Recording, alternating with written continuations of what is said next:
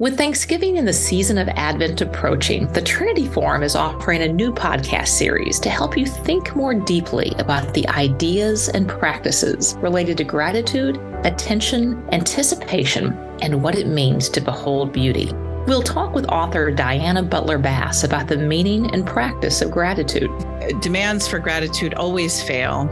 You know, that's part of what happens in authoritarian societies and dictatorships is that oftentimes authoritarian leaders demand gratitude from the people. So everybody fakes it. That's not what we're after here. And that wasn't what Jesus was after.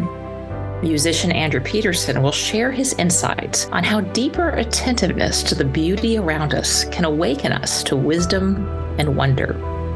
But I think if we just learn to pay attention, cultivate a life where you really fight to see where you are and remember where you are, it changes things. Philosopher James K.A. Smith will help us explore the importance of being time bound and how to best inhabit time.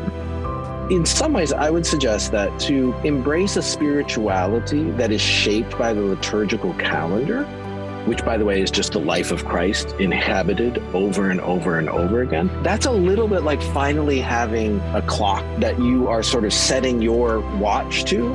And I think it transforms how you move in time.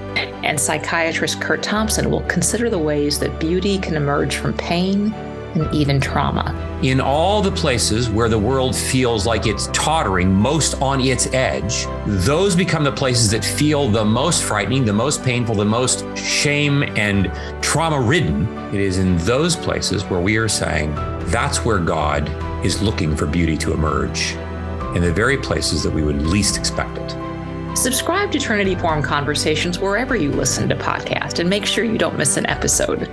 Thank you for allowing us to be part of your holiday season.